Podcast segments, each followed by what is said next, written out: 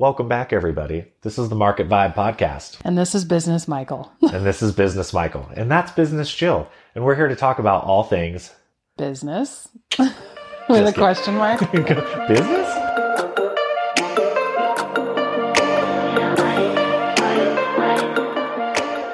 Oh, thank you so much for joining us again. Um, today we're going to talk about the, I would say this is probably the number one, definitely top three thing that we hear people say they struggle with when it comes to social media. And that is being able to be consistent. Yes, we hear this a lot from people that we coach as well as our agency clients. And a lot of times our agency clients hire us because they're like, I cannot be consistent. I need help actually posting and knowing what to post on social media. And truth, truthfully, you know, social media, it comes down to just like anything in business, having a system around it. If you don't have a system around something, and this could be applied to anything in business, you're less likely to do it. And I love what you said in a podcast uh, recently that it's nice to have some sort of system and routine around social media. Even if that means you're doing it or you have somebody else who is doing it for you, having some sort of system is essential to actually execute it consistently. Yeah. So I'll say two things. Number one, if you're at a good place in your business, just hire out for this because there's so many nuances and things that you have to worry about, algorithm updates, changes, like what to post, when to post, who to engage with. Like there's just too much for you as a business owner to deal with that it's just not worth your time. Like hire out if you have the resources. But this podcast is focusing on maybe you don't have the resources to do it. So you are doing it yourself. So we're going to try and equip you in the best way possible because I always love what you say. Social media should be a big part of your business, but it shouldn't be your whole business. You shouldn't be spending, if you're spending more than, you know, an hour of time on any social media platform that you're on a day, like you're wasting your time. Like you shouldn't be spending that much time on there. You need to be doing the things that are moving your business forward. And while social media is a piece of that, I think too many business owners because they just don't have the right systems and routines and know how make it so it, it's too big of a piece of what they're doing. And so we're just going to share with you today some of the systems and routines we've not only learned over the past four plus years in our own business, but things we do for our agency, things that we help our coaching clients with so that again, it helps equip you in a better way, uh, to be able to not only create social media content on a consistent basis, but become more efficient, become better, uh, and hopefully give you some tools and resources at the end that will, um, really help minimize the time that it takes you to create content. Yeah. So the first thing that we always do is plan ahead there's we encounter so many business owners that post day of. And i never agree with that ever because it's too stressful and it takes too much time in the moment to post because you have to think of well what am what exactly am i posting? And then what am i going to say in the caption? And there's no real strategy behind it. It's just more kind of winging it and going off of what you feel that day. And what if you wake up and you're not creative? Well then you're kind of SOL because then you're not going to post that day. And what do the algorithm algorithms favor? They favor consistency. So number one, plan ahead. And one of the things that's been essential for us in our clients and our agency is having a content calendar. And I like to use content calendar just like right in Google Sheets. I'm a Excel nerd. I had a job a while back that was managing really large inventory in Excel. And that's when I was like, oh my God, Excel is such a cool platform. If you're a nerd, like Excel's pretty cool. But Google Sheets is nice um, because it's stored and you can always find it.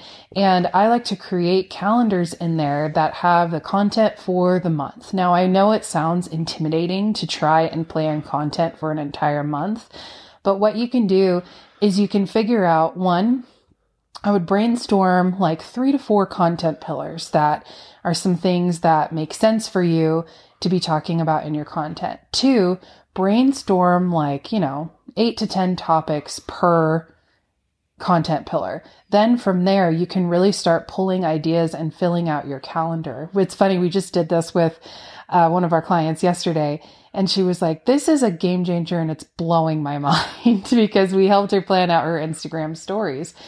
And this should be for every platform that you're on. So if, and including your large form content, which could be a podcast or a YouTube video, that is more of the driver. So in your calendar, you're going to put you know, a row for podcasts, a row for Instagram, a row for Instagram stories, a row for Facebook, you know, whatever content, whatever uh, platforms that you use. And you're going to put in there, okay, my podcast launches on Tuesday. It's this topic. So then my content on Instagram is going to be around this topic. Uh, and then my story that day is going to be about, the podcast. Um, and then my TikTok is going to be a video or a reel from the podcast. It makes everything so much more streamlined and you only have to do this once a month. And I find that when you do this, it does allow for creativity to bloom because if you have days where you feel creatively inspired, you know, and you're like, you know what, I think I want to post this instead that's great. Now you have an idea that hasn't been used that you can carry over to the next month or next week. Um, it's just as nice for those days when you're like, I'm tired today. Something's going on with me. Like it's maybe a low mental health day and, but you've already got something scheduled and it does the work for you. That was a long tangent. There you I'm go. going to give some tough love right now. so buckle in. If you're a business owner that says that you don't know what to post, you have a really big problem because there's two things that are the problem. Number one, you don't really know what you're offering because if you knew what you were offering, you would know what content to create because your content should be based on what your offer is. And number two, you don't really know your audience very well because if you knew your audience very well, you would know exactly what kind of content to post.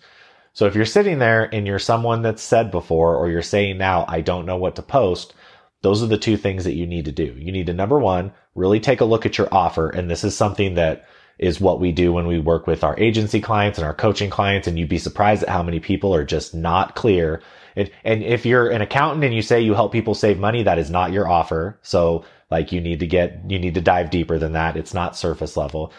And then number two is you need to really figure out from your audience. And there's tons of different ways that you can do this. You can look at people that are in your niche that have engaged communities. What is resonating in their community? What are people commenting on? And then number two, you could do something like stories in your polls and ask people questions about certain topics that you may talk about and then get feedback from that. But if you're saying that you don't know what to post, you really need to figure that out because it like the uh, having a plan won't really matter. Because if you just say you don't know what to post you could sit down and do exactly what Jill's talking about but you're not going to really know what to post. And so you're just probably going to post a bunch of random stuff and that's honestly why a lot of people get frustrated with social media is because they're not clear on what their audience wants and what their offer is. And so they're just kind of creating just sort of I like call it vanilla content. So it's whatever they think will work or whatever they see other people doing and think that it works for them it'll work for uh, works for that person it'll work for them and so I think you need to just get really clear on those two things along with planning. And I think that you'll find that not only will you have a solid plan for your social media content, but you'll feel more confident in the content that you're creating because you know it'll resonate. Absolutely. So, just like Michael was saying, if you're not sure what to post, it sounds like you need to do go back to the drawing board and do some research. Number 1, you need to really clarify your offer, write that down, and then you need to do some research on who you are serving this offer to. What are some of the pain points they're going through? What are the desire points? What are the emotions? And do some brainstorming. Um, next to really be consistent on social media is to have some templates in place it is so nice when you have exactly what you're posting like right in your design software ready to go. Now this could be Canva most people use. I know I know there's some other ones but Canva is the one I prefer. And maybe this looks like of course Canva has a ton of templates that you can use. But if you're wanting things to look consistent and have consistent branding, maybe that looks like going over to Etsy and finding, you know, those 30 package of templates and having them ready to go and paying for them one time. And then you can go in and you can change them as you like. But having set templates is so crucial so that everything flows and everything stays consistent. And I would have templates for your Instagram, which is like the 1080 by 1350 portrait size. I would have the perfect square ones. Those are for like Facebook or LinkedIn. They typically like square. So 1080 by 1080. Um, having a reel cover one, if reel covers are something that you want to go with, those are basically the 9 by 16 and then having story story templates as well. I was combining two. Having story templates is smart as well. And then also highlight covers. Those are kind of like the that's like the starter pack of templates that you should have and ideally they should all be same con- fonts, same colors, all the branding should be the same just so that everything is consistent and flows from platform to platform. Yeah, I think just even making your own too. You just sit down and you know, you can just create them one time and say you have, you know, four or five brand colors, you create, you know, templates for quotes and there's four or five. So like we have a folder in Canva and it's for all of our templates and it'll, you know, we have a, one that's carousels and then it has all of the carousel templates, stories, all the stories one, reels, all. So if we ever need to find any sort of template that's ever been created by Jill, it's all in that one folder. And I think that that just helps so much too, because it takes a long time to sit down and create something like a carousel from scratch, um, to create all of the slides and then create, you know, the copy that's within them and things like that. And so I think again that that just comes, it's a little bit with part of the planning is to just take some time ahead of time, clean up your Canva folder. Cause I know we've been in some people's Canvas where it's like a nightmare to try and find anything and just really like have that established, know exactly where it is so that, you know, if you need to go make a quote for a week or you want to make a carousel, it's just really easy for you to find. Absolutely. And then finally, some tools and resources for you.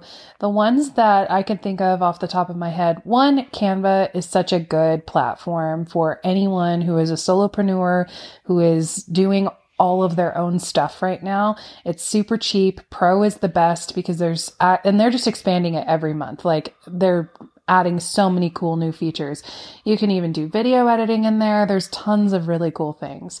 The other resource that I would recommend would be Pexels, P-E-X-E-L-S dot com.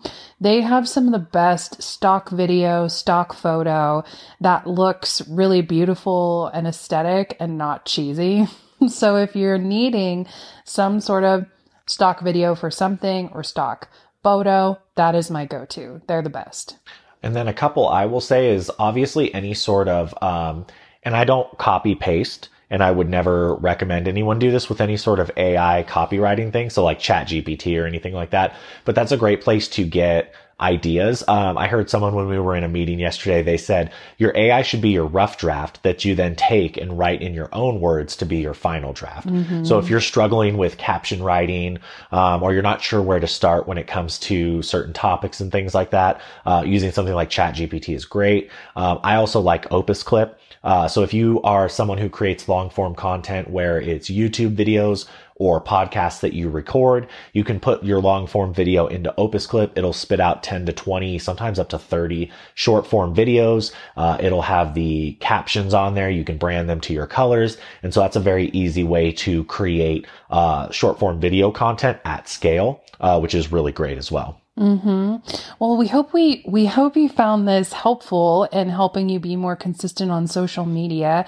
And once you implement these strategies and these systems in place, it one helps you be more consistent, and two, it also helps you when you if you eventually decide to hand it over and have somebody manage it, you already have systems in place that you can tell them what you've been doing, and then it's an easier handover. Yeah, I always say that you should become at least knowledgeable in something because when you hire somebody, you want to know at least that they're doing what they're supposed to be doing. And I think that that's one thing we've seen in 2023 is we've had a lot of people come to us, whether it's through our agency or, or our coaching business who they weren't really well versed in what they hired someone for and then come to find out that that person wasn't really doing a very good job, wasn't doing the job at all in some cases.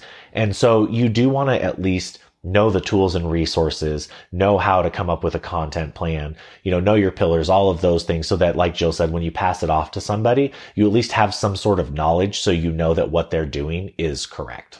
Yeah. And as, as always, if you have any other questions, you can always find us on Instagram at Michael and Jill, or you can visit our website, The Market Vibe, and get in touch with us there.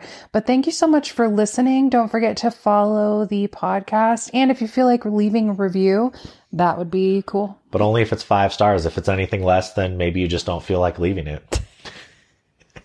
Exactly. Maybe just that day is like, eh, not really feeling Maybe you're it. having a rough day. Maybe you wait till you're having a great day. You re-listen and then you give it five stars. Exactly. Thanks so much, guys, for watching or listening. Listening, watching. Thank you for watching and listening to this podcast that isn't watching. We appreciate It's not watchable. Thanks, guys. We'll see you next week.